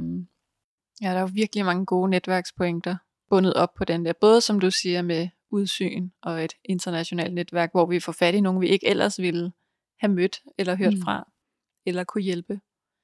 Men også det her med jeg kan ikke lade være med at sidde og tænke, at indsigt virkelig er den største netværksværdi, vi nærmest kan få. Og det er så tit, at når vi taler netværk, så bliver det sådan nogle meget konkrete ting. Ikke? Nå, men det er fordi, jeg skal have et job, eller det er fordi, jeg skal tjene nogle penge, jeg skal have nogle opgaver. Men, men du får jo aldrig bare et job eller opgaver. Du får indsigt til at kunne skaffe dig et job eller en opgave. Og det er jo det samme her. Ikke? Du får indsigt i en kultur, du ellers ville have set med turistøjne, eller indsigt i, øh, i hendes liv, og i nogle problematikker, som vi ellers ville have set gennem mediernes øjne, og nok havde set væsentligt anderledes ud. Ja, og i virkeligheden også igen den her fornemmelse af, at, at vi er forbundne, vi er enormt tæt på hinanden. Altså Nicaragua er også sådan et land, som, øh, som på den måde er meget fladt, og folk elsker udekulturen, folk elsker altså fladt hierarkisk, og mænd og kvinder har det sjovt, og man danser, og man synger, og man øh, altså på mange måder minder meget om Danmark også. Altså der er mange, der går på universitetet, der er mange, der... Øh, øh, dyrker nogle af de samme sådan, fællesskaber og måder at være sammen på, som vi gør. Øh, og øh, et lille land, ikke? Altså, jeg, jeg tror, det er ja, nogenlunde samme størrelse som Danmark, og øh, så, så sådan en, hvis de cykler rundt, det er jo heller ikke alle lande, man gør ja. det, og jeg, jeg ved ikke, det er sådan meget pudsigt også at mærke, selvom der selvfølgelig er nogle kæmpe forskelligheder, fordi det er så fattigt et land, så i virkeligheden også at mærke, hvor meget vi havde til fælles, og det tror jeg også er det, jeg elsker, at jeg får både sådan indsigt i noget, der er helt fremmed og helt nyt, og som også gør, at man bliver lidt ydmyg i virkeligheden i forhold til sine egne problemer. Det tror jeg også er meget sundt en, ja. en gang imellem. Øhm, men også sådan en fornemmelse af, at der er egentlig mere der, ja, vi har egentlig ret meget til fælles, og det er også ret fint at erkende. Og så tror jeg, så var det også den der, øh, netop med, med Thomas, min kæreste, som havde opfordret mig til at tage på sprogskolen. Der er det jo, altså det kan også lyde, du siger sådan medmenneskelighed, man kan også hurtigt lyde lidt frelst, så det kan også blive sådan lidt bange for, at jeg gør, men det er jo også i virkeligheden enormt egoistisk, fordi man får en hel masse. Altså Thomas, da han var på sin øh, skole i Guatemala, der, øh, der har han jo fået nogle relationer, som vi har haft ufattelig stor glæde af. Altså mm. vi har mm. været til bryllup i Schweiz ved en, en ven, han har derfra stadigvæk, og han har så også været her med sin familie. Vi har været i Israel, i Tel Aviv, og, og besøgt en israelsk veninde, han har der. Han har to veninder i Danmark. Vi har lige været sammen med den ene, hvor hun havde været i Japan og besøgt en fælles ven. Så det er jo også sådan en, jeg ved ikke, om man kan sige, det er egoistisk, for vores hjem er også åben, men det er jo også sådan en måde, at man pludselig har man et hjem nogle andre steder, og man har ikke bare den der hjem, eller den der soveplads, eller det der ekstra værelse, man har også den der netop nogen, der ved, hvor ligger den gode bar, eller hvad er det for et museum, man skal tage på, eller hvor skal man gå hen og spise. Og det synes jeg jo også netværk kan. Altså, mm. øhm, så jeg ser nok meget netværk, og den måde, jeg har brugt netværk, har mindst lige så meget været til sådan at ja, åbne døre øh, til alt muligt andet, altså til, til rejser. Men, øh, men jeg har også, altså det er også netværk, der har givet mig alle mine jobs, så det skal man jo heller ikke tage fejl af, at jeg faktisk... Øh, jeg tror aldrig, jeg har fået et job på nærmest sådan traditionel vis. Nej. Øh, det har jo været nogen, der har åbnet døren. Og det prøver jeg så også selv at gøre en dyd af at gøre for andre. Ikke? Ja. Øh, men, men også se på det skæve. Altså se på, har de gået nogle lidt andre veje? Netop ikke den der sådan kun, hvad står der på CV'et, men, men har de også gået ud og sat nogle aftryk rundt omkring, eller gjort noget, der var lidt anderledes, eller lidt sjovt. Det elsker jeg, når der er lidt kant, eller et eller andet, der er lidt... Ja. Folk tør at bryde nogle af normerne og strukturerne, og være nogen, i stedet for kun at være noget. Ikke? Det, ja. ja. Jo, og så synes jeg bare, det er så utroligt, at vi kan møde nogle mennesker, som sætter så stort et aftryk, at vi aldrig er helt i samme. Altså ligesom, så får du pludselig en helt, selvom du altid har været feminist i hjertet, så, så gør det der noget ved den måde, vi lever på, når vi kommer hjem. Mm. At så pludselig, så er søstersolidaritet bare et meget større begreb, end om, om vi går i høj hæl på arbejde. Altså, Jamen præcis. Det synes jeg er ret rørende, ja. at der er nogle mennesker, der bare, som vi møder tilfældigt, fordi de lige var det, den spansklærer, der var. Ja. Og så faktisk ændrer ens livsbane og gør, at du gør en forskel for nogle andre mennesker herhjemme. Og jeg tænker også nogle gange, så skal vi ikke så meget se det der netværk med, at det skal gå op en til en. Nu har hun givet dig noget, så kan du give hende noget. Men at hun har jo så sendt dig ud af en kurs, som gør noget for nogle andre mennesker et andet sted. Ja, Ja, men helt enig. Og det, øh, jamen det er det, der er så smukt ved netværk. Ikke? Altså hvis man, hvis man på en eller anden måde bare tænker, at vi alle sammen har noget at give, så, så man må komme med det, man så bringer til bordet. Altså jeg havde også en, en samtale i min podcast med, øh, med en, der sidder som akademichef, Anders Folmer Buhelt, ved, øh, ved Akademiet for Social Innovation, og som handler netop om social innovation, om at skabe fællesskaber på tværs og bruge, altså både ved civilsamfund og private organisationer og sådan noget. Han havde meget det her billede med, det er heller ikke nok bare at sætte sig ved bordet. Vi skal også ligesom bringe et eller andet med til bordet. Om det så mm. bare er, at man, man stiller spørgsmål til den, der sidder ved siden af, eller man øh, er nysgerrig, eller bare sidder og lytter meget. Altså det er jo også virkelig en kvalitet, vi skal huske at sætte lige så meget pris på, at der er nogen, der lytter, og nogen, der tager det med hjem, eller nogen, der så bagefter siger tak, eller hvad det kunne være. Ikke? Altså, men det der mm. med, at man på en eller anden måde skal tænke, at at vi alle sammen har noget at give, og det skal man også huske at dele ud af. det er så nemt, også i den danske kultur, tror jeg nogle gange, bare at, at stille sig med dem, vi kender, og det er lidt trygt, og vi behøver ikke at give så meget. Altså, øh, jeg tror, det er meget fint sådan at tænke, der må være et eller andet, jeg kan give, og som jeg har lyst til at dele ud af, og så prøver jeg at se, om det ikke kan gøre noget. Så hvis man skal prøve at samle, nu har vi været i alle mulige verdenshjørner, hvis man skal prøve at samle noget af det her til sådan et godt netværksråd, eller et vigtigt budskab, folk kan tage med sig, hvad kunne det så være? Mm, jeg tror i virkeligheden meget, det er det der med at være åben, altså have, være meget åben og være meget, øh, have udsyn. Øhm, og når jeg sådan snakker om det internationale, så er det jo fordi, jeg også synes, det er en mangelvare, fordi jeg synes, der er rigtig mange ting, danskere er enormt gode til. Øhm, men jeg synes måske nogle gange, vi har en tendens til at være lidt for lukket om os selv. Og, mm og når jeg snakker om den kulturelle danse, så er det jo også fordi, jeg nogle gange synes, vi glemmer vores historie. Altså jeg er selv fra sådan en familie af historikere og arkeologer og sådan noget, så det er måske også derfor, jeg har lidt det med mig, og har haft sådan et hjem, hvor der også kom folk fra hele verden hos, i mit barndomshjem af arkeologer og sådan noget. Øhm, så, så det der udsyn og det der med at tro på, at, der, at vi kan lære noget af hinanden, også af dem, der slet ikke ligner en. Øhm, og sådan rent lavpraktisk. Jeg kan huske, at jeg var på et, på et LinkedIn-kursus, hvor LinkedIn-underviseren sagde, at hun ville aldrig nogensinde øh, sige ja til folk, hun ikke kendte, øh, eller også så ville hun afvise dem, eller sådan noget, hvis hun ikke på en eller anden måde havde en relation til dem. Og jeg sad bare og tænkte, sådan har jeg det slet ikke. Mm. Altså, jeg er åben over for hvem som helst, og, og da jeg var i Filmbyen, der tog man altid møder med praktikanter, eller med folk på alle niveauer, og jeg elsker den der form for netværkstankegang, at man men i virkeligheden er åben over for alle, og man aldrig ved helt, hvis man sådan ser et stort edderkoppespind. Man ved jo aldrig helt, hvor den fede flue sidder, eller om, om den der øh, rengøringselev, der gerne vil have, have en samtale med en, måske i virkeligheden er ham, der kender øh, CEO'en i, der skal, til det næste job, eller hvad det nu kunne være. Ikke? Altså, så i virkeligheden også bare sådan en, ja, igen sådan en, øh, hvis man har tid til det, det kan jo selvfølgelig være svært, men, men jeg tror aldrig, man egentlig ved, hvor værdien ligger i at møde et andet menneske, og hvem det er, der også sådan rent, ja, kan give en værdi rent strategisk. Øh, så lidt mere åbenhed og lidt mere imødekommenhed, og, og det, det, er, det koster ikke noget at give. Altså, det lyder så banalt, men, men et eller andet sted. Og så, så synes jeg også, man, noget jeg også plejer at sige som netværksråd, det er i virkeligheden, jeg synes, vi bruger alt for meget tid på at tale hinanden ned. Altså øh, mm.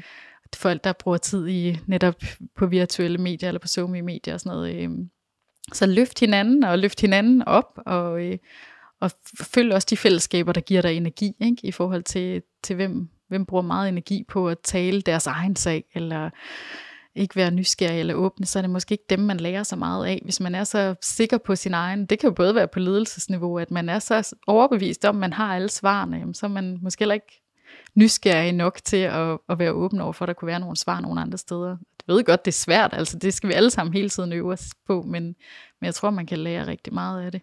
Ja. Var det ikke også os, der skrev om det? Jeg tror, du gav nogle gode råd i forhold til det her med, øh, ja, jeg skulle til at kalde det internettrolde, men det er det jo ikke engang nødvendigvis. Det kan jo også bare være mennesker, der har øh, en dårlig dag meget offentligt på nettet.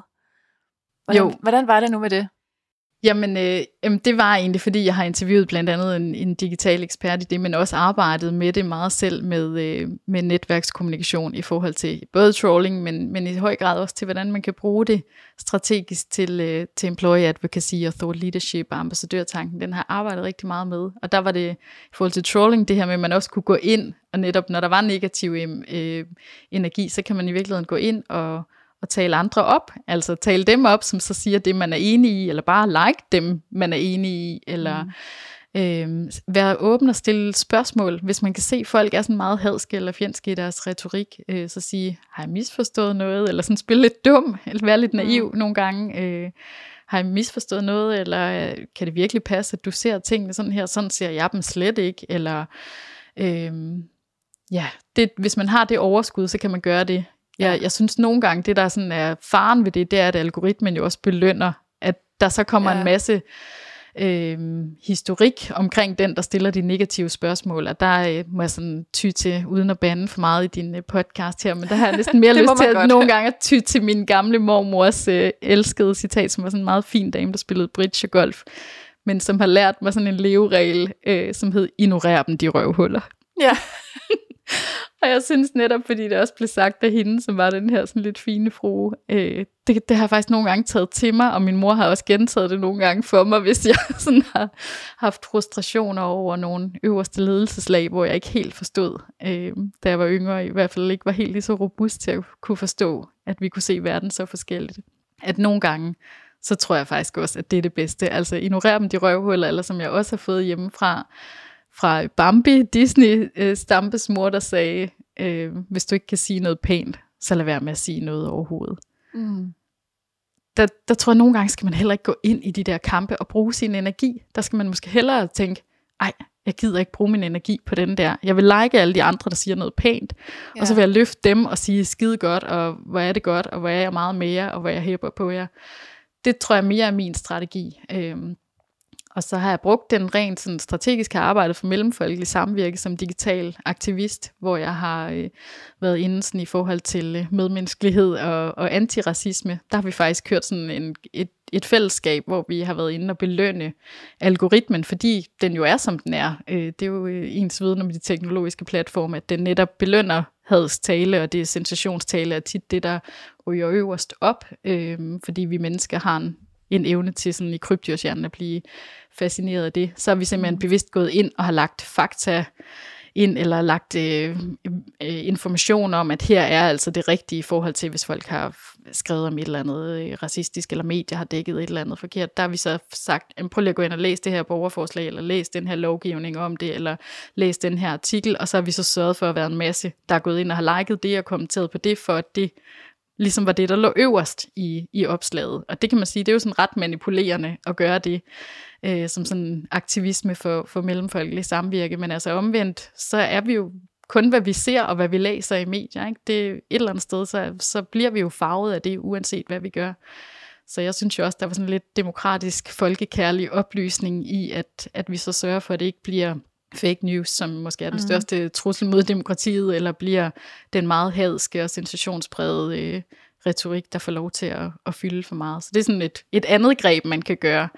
Øhm, men det tror jeg egentlig vil være den, ja, nogle af de sådan små strategiske greb, jeg tænker. Og så, så tror jeg meget på netværkskommunikation, altså på det her med ambassadørskabet og give rollen. Det har arbejdet strategisk med ambassadører i, øh, i hele mit virke, både i Filmbyen, hvor jeg sad i Centropa og sørgede for altid at involvere publikum øh, i alt fra filmvisninger, hvor man så gav dem slikposer og kunne høre, når slikposerne begyndte at knirke sig eller knase, så var det fordi folk kedede sig i filmen, så måtte vi sørge for at skrue op ah, for interaktion. Yeah. Det er sådan nogle helt små banale greb, kunne det være, øh, når vi lavede testvisninger eller det kunne være at involvere folk i, hvad skulle filmen hedde, eller hvad skulle, hvordan skulle plakaten se ud. Vi havde meget, jeg kørte meget kreativ markedsføring, som jeg også har undervist i på Filmskolen og, og flere andre steder i forhold til, øh, hvordan kunne man involvere publikum tidligt, få dem til at føle ejerskab, få dem til at føle, at, øh, at de havde været med øhm, og, og var med oprigtigt, øhm, men hvordan skulle hovedpersonen se ud? Hvordan, altså på en eller anden måde involvere dem helt fra idéfase, og det ser man jo heldigvis mere og mere i dag, men det her, det startede vi så med øh, ja, for 15 år siden eller sådan noget. Øhm, ja. Og, og hos kammeradvokaten sad jeg også med et ambassadørkorps af 40 øh, ambassadører fra på alle niveauer i organisationen, som arbejdede strategisk med employee advocacy, hvor vi hjalp dem i kommunikationsafdelingen med øh, med simpelthen sådan en helt struktureret, øh, struktureret plan i forhold til, hvem der havde stafetten og fortalte om deres ting og gav dem gode råd til, hvordan de kunne skrive om forskellige ting fra virksomheden. Øhm, men også bare gav dem muligheden for, at vi gav dem også øh, et visitkort som talentspotter, hvor de kunne gå ud og, og hive folk ind. Altså det der med at tænke, jamen det er jo ikke nødvendigvis mig i kommunikationsafdelingen, eller dig, der sidder på ledelses øh, magten, der kommer ud og kan rekruttere de næste talenter. Øh, så give dem mandatet til det også, for også sådan en netværkstankegang, hvor de står i fredagsbaren og kan få de her talenter forrest i bunken, eller der kunne man så både invitere ind til en, en øh, samtale med en partner, eller man kunne ligesom komme forrest i køen øh, med sit CV, så det blev set på af, af nogen. Øh, det var sådan meget i virkeligheden sådan operationelt strategisk, som ikke bare var det der sådan mere tilfældige medmenneskelige, men, ja. men som jeg har arbejdet rigtig meget med. Øhm, og også udpege nogen, som var oplagte som thought leaders, altså i forhold til det her med sådan at, at være nogen, der, der skrev eller øh, lavede sådan, sat nogle aftryk på forskellige sammenhænge i, øh, på sociale medier, eller også analog i, i foredrag og konferencer og sådan noget, men som man ligesom ført frem øh, og hjælp. Øh. Og jeg synes, det giver vildt god mening også at altså hjælp, som du siger, hjælp dem med det også. Fordi det er noget af det, jeg undrer mig over helt vildt på sociale medier. Ikke? Den der hadske, negative, kritiske tone, der hersker helt utrolig meget. Jeg tænker, sådan vil du aldrig sidde og tale over et middagsbord, eller til din jobsamtale. Sådan vil du aldrig præsentere dig ude i den virkelige verden. Så dels er det rigtig pinligt, at, at man gør det online. Men jeg, jeg har også svært ved at lige forstå, hvorfor man gør det. Altså hvad... Ja, jeg har simpelthen svært ved at forstå, hvorfor. Jeg tror nogle gange, så er det sådan et misforstået forsøg på at hjælpe, eller være kritisk og sige, at LinkedIn skal ikke være sådan en rygklappe sted, så nu kommer jeg lige med en kritisk øh, tilgang til det, du siger der. Og det er jo fint, men, men der er mange måder at gøre det på.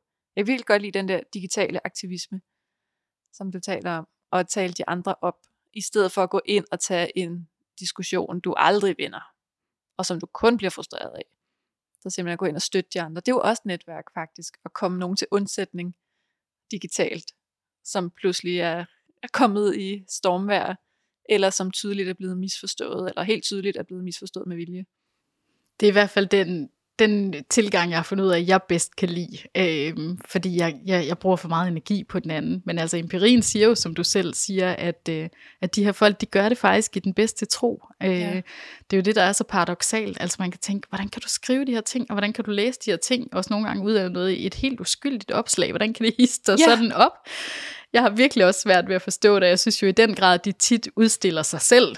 Ja. Øh, men, øh, men de fleste gør det også med sådan folk, der er meget øh, netop kritiske i forhold til forbrug eller øh, klager og sådan noget. Øh, der er det jo tit, fordi de mener, at de kan gøre verden til et bedre sted ved mm. at, at fordele deres oplevelse af, at, at tingene kunne være endnu bedre, eller deres forståelse af det. Øhm, og, øh, og ifølge eksperterne, øh, der, der skulle det netop der skulle de også nogle gange så være lydhør over for, når man går ind i de her diskussioner. Men jeg synes også, når man en gang imellem selv sidder og scroller ned over sådan nogle feeds, så er folk tit meget, holder meget fast på deres eget, og så har man brugt en masse energi på i virkeligheden at, at bære lidt ved til bålet på en, eller måske ikke bære ved til bålet, men at prøve at slukke en ildebrand hos en, der bare bliver ved med at holde fast. Og så synes jeg måske, det er bedre netop, som du siger, og som vi er enige om, at bare hæppe på den anden, eller fortælle hvor gør du det godt, eller øh, det, ja, fortælle den gode vinkel på det, eller bidrage med sin egen take på det, sin egen historie, som løfter den historie, man er enig i. Ikke? Jo. Øhm. jo, eller som du siger, være lidt naiv. Det kan jeg også godt gå ind og være den der sådan, Nå Gud, har du det sådan? Der var også en, det var også en meget uskyldig femina eller sådan noget, der delte en artikel, og så var der en derinde surt at skrive, at øh, den har jeg altså delt før, den har jeg faktisk læst. Er I klar over, hvor irriterende det er, når man trykker ind og finder ud af, at man har læst den? Så tænkte jeg, altså, ja gud, hvis du ikke kan huske overskriften, så klikker du ind, du klikker ud, det går nok. Og der gik jeg også ind og skrev, Nå, jamen sådan kan man selvfølgelig også have det. Jeg blev simpelthen så glad, for jeg missede den i første omgang.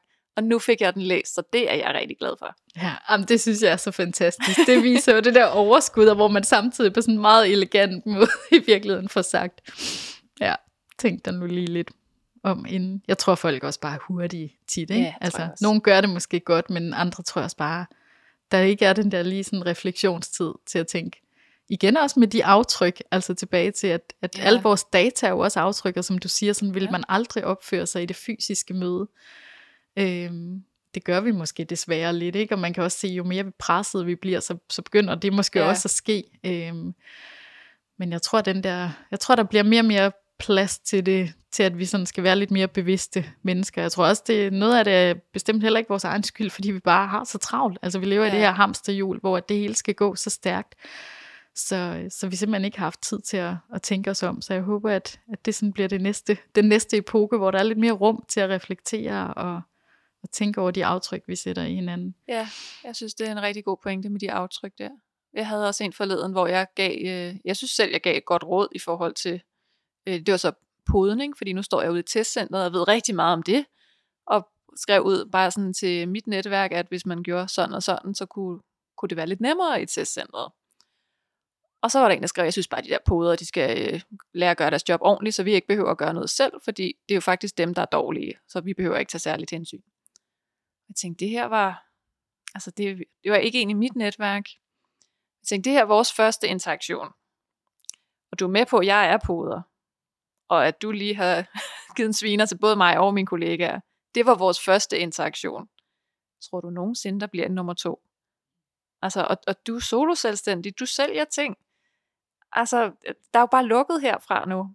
Hvor er det ærgerligt at, at gøre det som det første i en interaktion. Ja. Men hvor er det også utroligt, ikke? Altså, at man kan have det perspektiv, som kun igen handler om ego, og kun handler om afsenderens egen lille oplevelse med et eller andet. Man kunne også se puder, det er dem, der står og virkelig, altså tager den her, de står virkelig ude i marken og kæmper og arbejder med det, der er svært, og hvor de udsætter sig selv for en større risiko, og øh, for vores allesammens skyld, og for samfundssindet og solidariteten og alt det her, ikke? Altså, Øhm, det har man jo også set med sygeplejerskerne nu, der ikke engang kunne få en, altså hvis vi ikke kan give dem en, en lønstigning nu, hvor de har været dem, der har stået i forreste række, da verden vi ikke vidste, hvad det var for en pandemi, vi stod i, og de stod der og med risiko for, for deres nærmeste, netop, altså, som jeg nævnte i starten, ikke, med, med Italien, hvor jeg havde nære relationer, hvor folk jo virkelig ja. døde. Altså jeg kender ja. ikke nogen italienere, som ikke har en eller anden relation, der, øh, hvor de, hvor de har mistet, eller øh, har været meget, meget tæt på at miste. Ikke? Altså, at det, ja, det er bare utroligt, at man ikke igen lige kan se ud over sin egen lille oplevelse med et eller andet, og så får behov for at dele den. Ja, øh. ja det, og der er vi jo tilbage ved stampe. Så bare lad være at sige noget. Det er jo fair nok, at du tænker, det der, det er idioti. Det er fair nok, at man tænker, jamen der skal slet ikke være til center. Den holdning må man jo gerne have. Men jeg kan slet ikke forstå, at man så vælger at dele den lige der i den kontekst.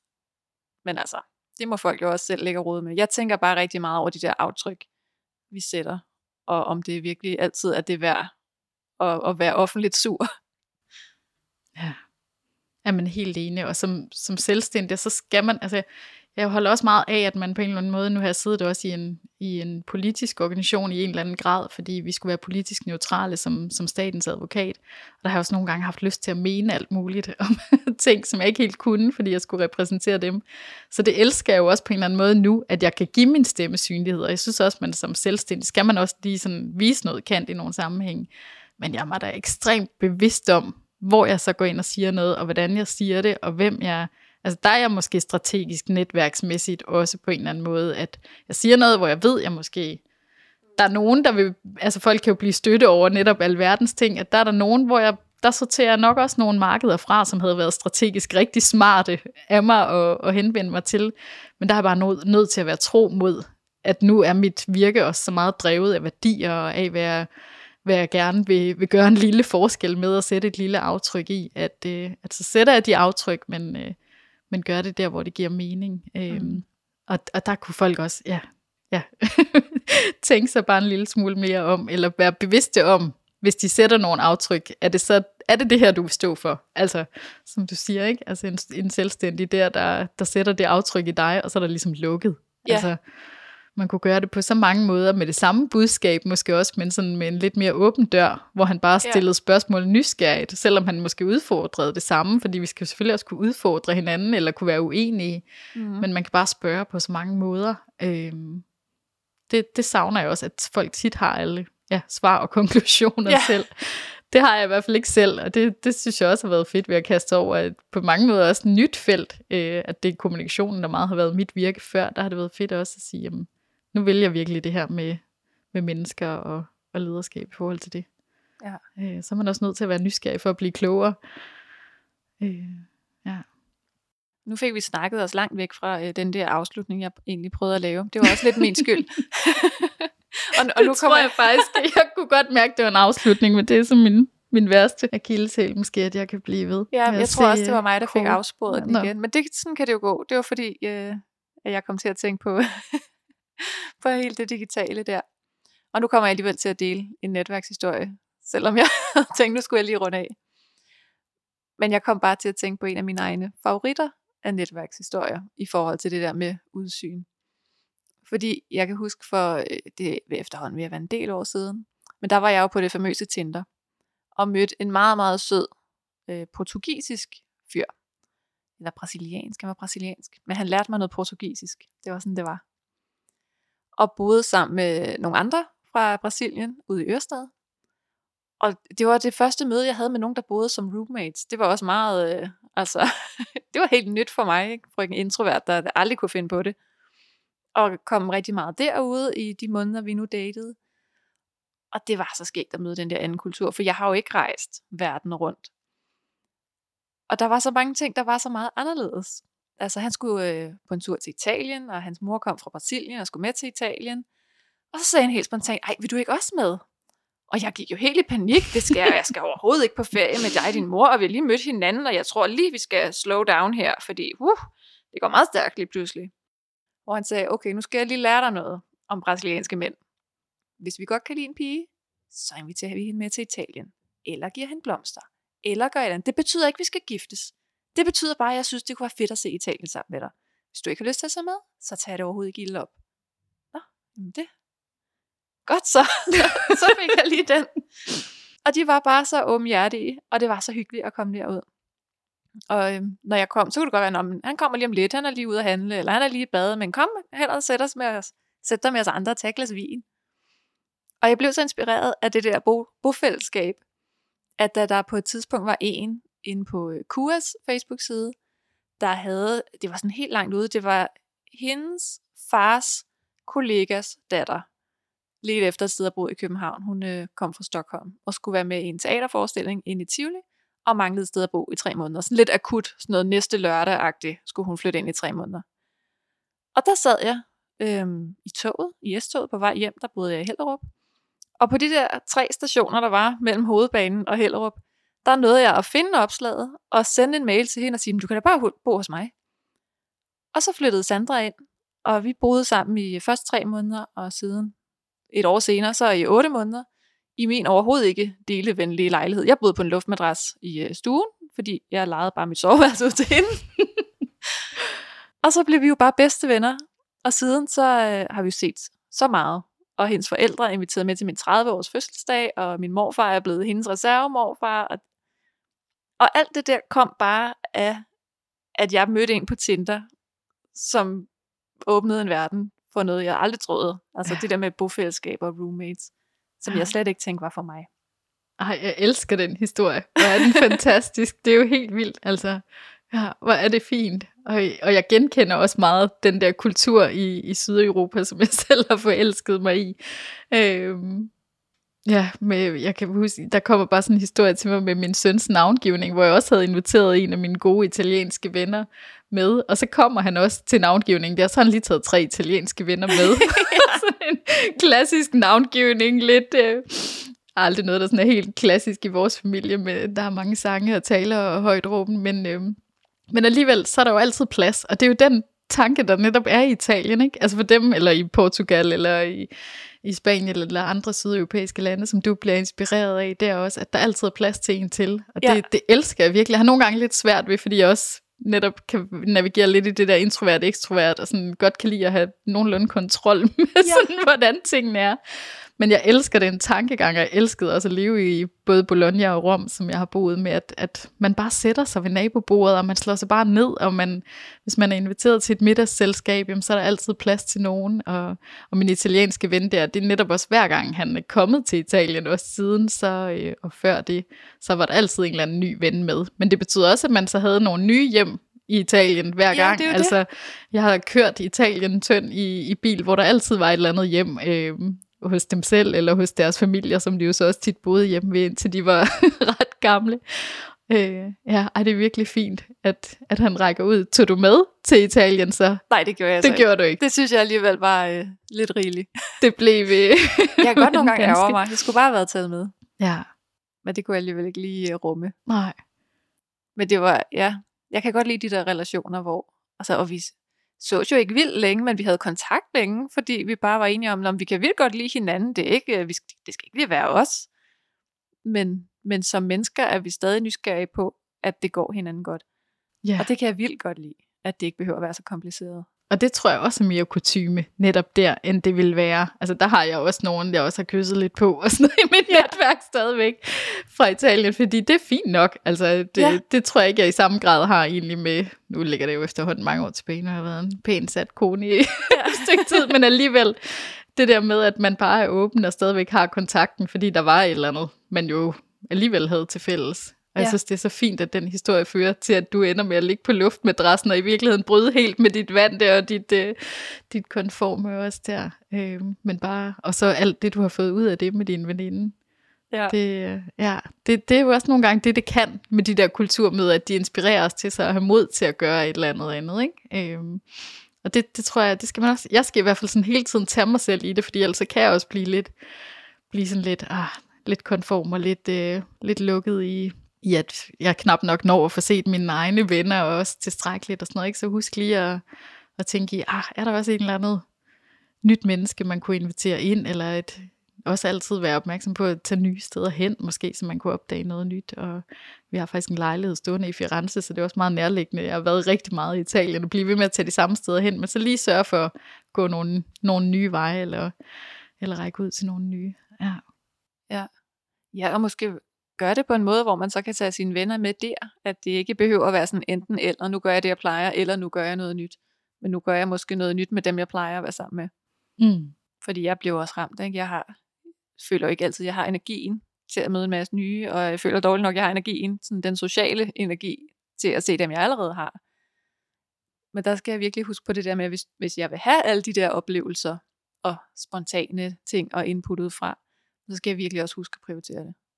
Ja, og det er helt rigtigt. Det kan jo sagtens være med de nære. Ved netop bare at lave noget nyt sammen, eller jeg holdt min 30-års fødselsdag som nationernes fest, hvor alle så var inviteret som en nation og skulle have en ret med.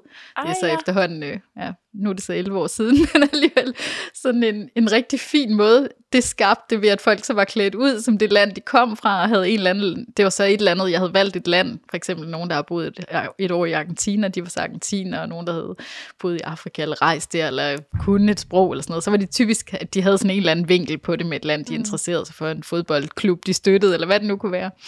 Øh, men bare den øjenåbner, eller den netværksrelation, det også skaber, fordi det er jo for os danskere, der er vi jo sådan lidt, også i festlige sammenhænge, altså måske ikke med dem her, man kender, men, men der, der var så tilpas mange med. Det var i, og det var på Centropa og ved Filmbyens rammer, og, øh, og lige der ved, ved swimmingpoolen, og folk, der hoppede i vandet og bare snakkede sammen om landet og sådan noget. Det var sådan en helt anden åbenhed, tror jeg også bare, ved man havde fået lov til at tage sådan et andet land og en anden identitet, man hed, man havde navneskilt, der hed øh, Mubaba, eller hvad man nu ja. øh, det tror jeg er meget sundt nogle gange, og det kan også bare, det behøver ikke være så stort, det kan også bare være, at man mødes, som du siger, et nyt sted, eller går en anden vej, end, end den man plejer. Ja. ja. Så det blev en lidt anden krølle, vi sluttede på. Men det synes jeg også er en god opfordring. Mm. Egentlig. Ja, så se ud og se ind. ja, begge dele. Ja. Tak fordi du var med. Jamen tusind tak, fordi jeg måtte være med. Det var en, en stor fornøjelse. Og så kom endnu tættere på livet af dig. Ja, i lige måde. Tak fordi du tog turen herud. jeg kommer igen. Godt. Til Dragør. ja. Tusind tak, fordi du lyttede med, og øh, bliv lige hængende et øjeblik endnu.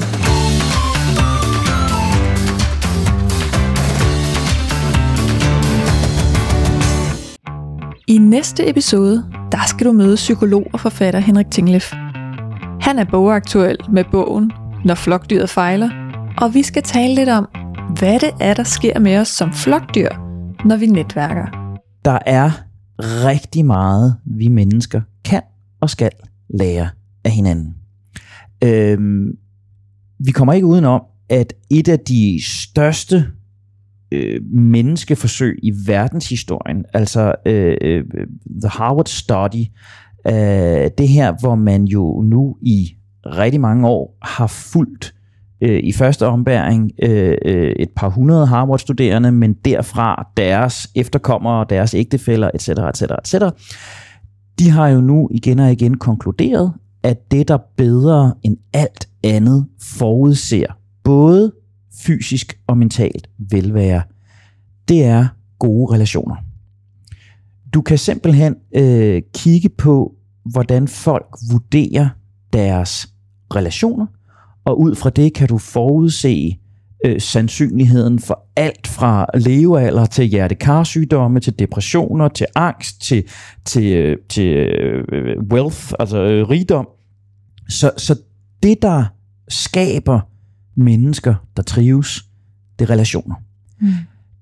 hvor skaber vi relationer? Det gør vi i fællesskaber, det gør vi i familier, familienetværk, det gør vi i, i organisationer, arbejdsnetværk, og det kan vi gøre i formaliserede netværk, netværksgrupper, hvad end det er Rotary eller øh, ENG eller hvad pokker det er. Øh, øh, så kæmpestort ja til fællesskaber. Øh, jeg prøver bare at sige, når vi går ind i de fællesskaber, så er der nogle opmærksomhedspunkter, vi skal have med os. Vi skal være opmærksom på, at vi er villige til at gå længere, end vi lige regner med, mm. for at blive en del af gruppen. Vi er villige til at gå længere, end vi lige regner med, for at forblive medlemmer af gruppen. Vi er mere adlydende over for formelle som uformelle autoriteter i gruppen, end vi lige går og regner med. Vi bruger en hel del mere energi på vores egen position øh, og det at tage os godt ud i gruppen, end vi lige går og regner med. Og så kan gruppen, det er et af de parametre, vi slet ikke har været inde på endnu, men så kan gruppen rent faktisk også få os til at være mere passive, mere tilbageholdende, fordi vi kan regne med, at andre gør noget. Der er nok nogle andre, der tager ansvar. Der er nok nogle andre, der griber ind her. Så nu sidder jeg bare her og, og er med, og så er der nok nogen, der gør noget. Så der er nogle ting, der sker med os.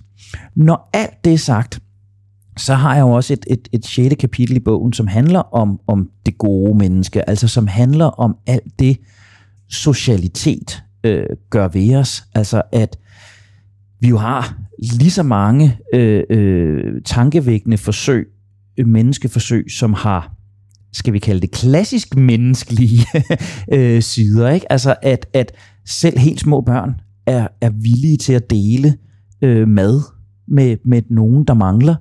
Øh, at vi, øh, hvis vi sætter børn til at se dukketeater, øh, ser øh, nogle dukker, der mobber, og andre, der hjælper, og de bagefter får lov at vælge en af dukkerne, jamen, så vælger de automatisk dem, som, som hjælper, dem, som er omsorgsfulde. Øh, vi ser, hvordan lige præcis mennesket øh, Øh, har helt særligt, udviklet, helt særligt udviklet evner til at, at, at dele øh, ressourcer, øh, for eksempel mad. Øhm, så, så vi har jo hele den her gode side. Vi har det her ønske om at være sociale, om at være støttende, om at være delende. Det, som vi også ved bare, det er, at den evne, den lyst, den mindskes jo mere travlt, vi har. Det er interessant.